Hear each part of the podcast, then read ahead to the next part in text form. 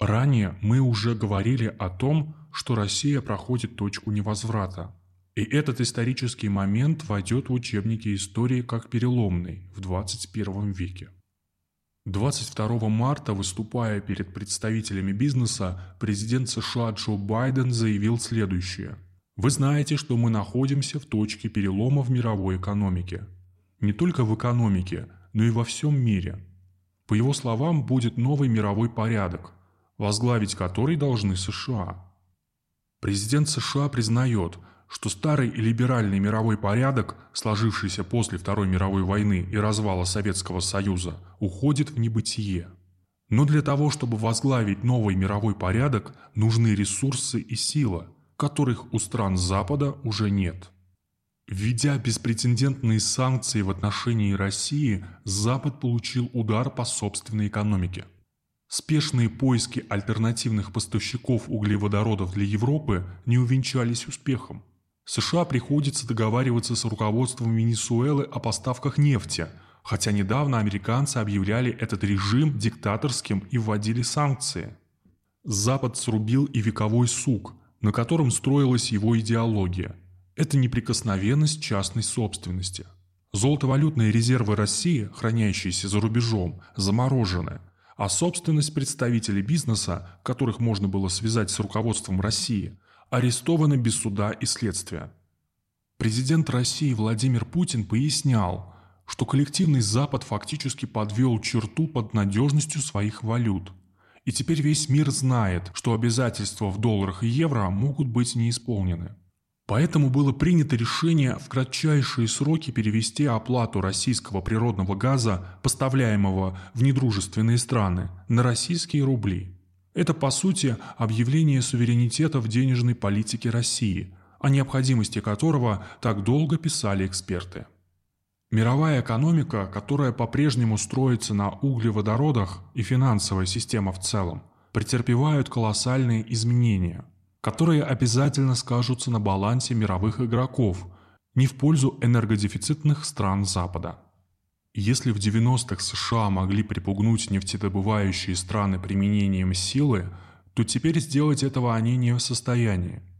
ЕС и США уже не являются привилегированным рынком для углеводородов и не могут диктовать свои условия, как показал газовый кризис 2021 года а страны Азии готовы предлагать более выгодные цены для поставщиков.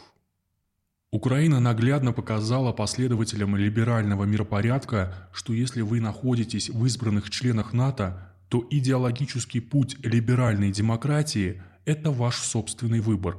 И нести издержки по ходу движения и умирать за вас никто не будет – на фоне текущих и еще грядущих тектонических сдвигов миропорядка спецоперация России на Украине будет выглядеть первым эпизодом глобальных перемен, за которым последуют и другие.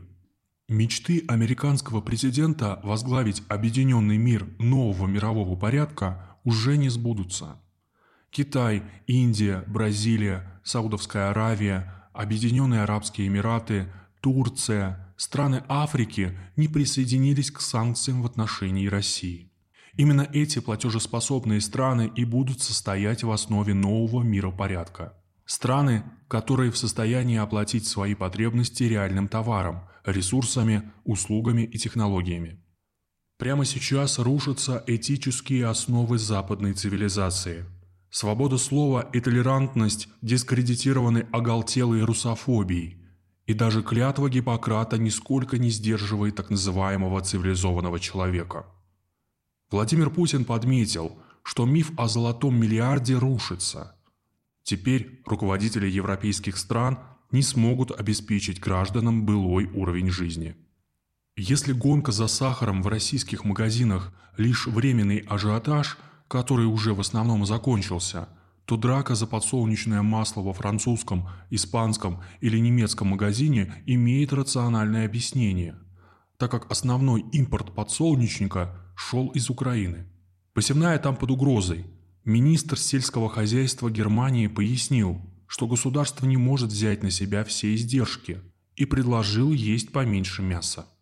Президент США Джо Байден также не стесняется заявлять о том, что нехватка продовольствия будет реальной Ведь цена санкций ложится не только на Россию. Американцам уже предложили в целях экономии продать автомобиль, перейти на растительную пищу, закупаться только оптом и избавиться от домашних животных. ВЭФ, ООН и ВТО предупреждают о надвигающемся голоде и хаосе в мире. На Шри-Ланке уже проходят акции протеста из-за роста цен на продукты, лекарства и топливо, а в Испании из-за подорожания энергоресурсов. Следующим шагом после мировой пандемии будут голод и дефицит энергоресурсов. 24 февраля Россия вышла из этого глобального тренда, и такие перспективы ее населению не грозят. Конечно, впереди еще много трудностей, но Россия сама формирует новый мировой порядок. Вновь, как и в начале 20 века, Россия делает ранее немыслимое в существующей парадигме – если провести аналогию с известной цитатой Архимеда «Дайте мне точку опоры, и я переверну мир», то Россия сейчас переворачивает весь мир через Украину.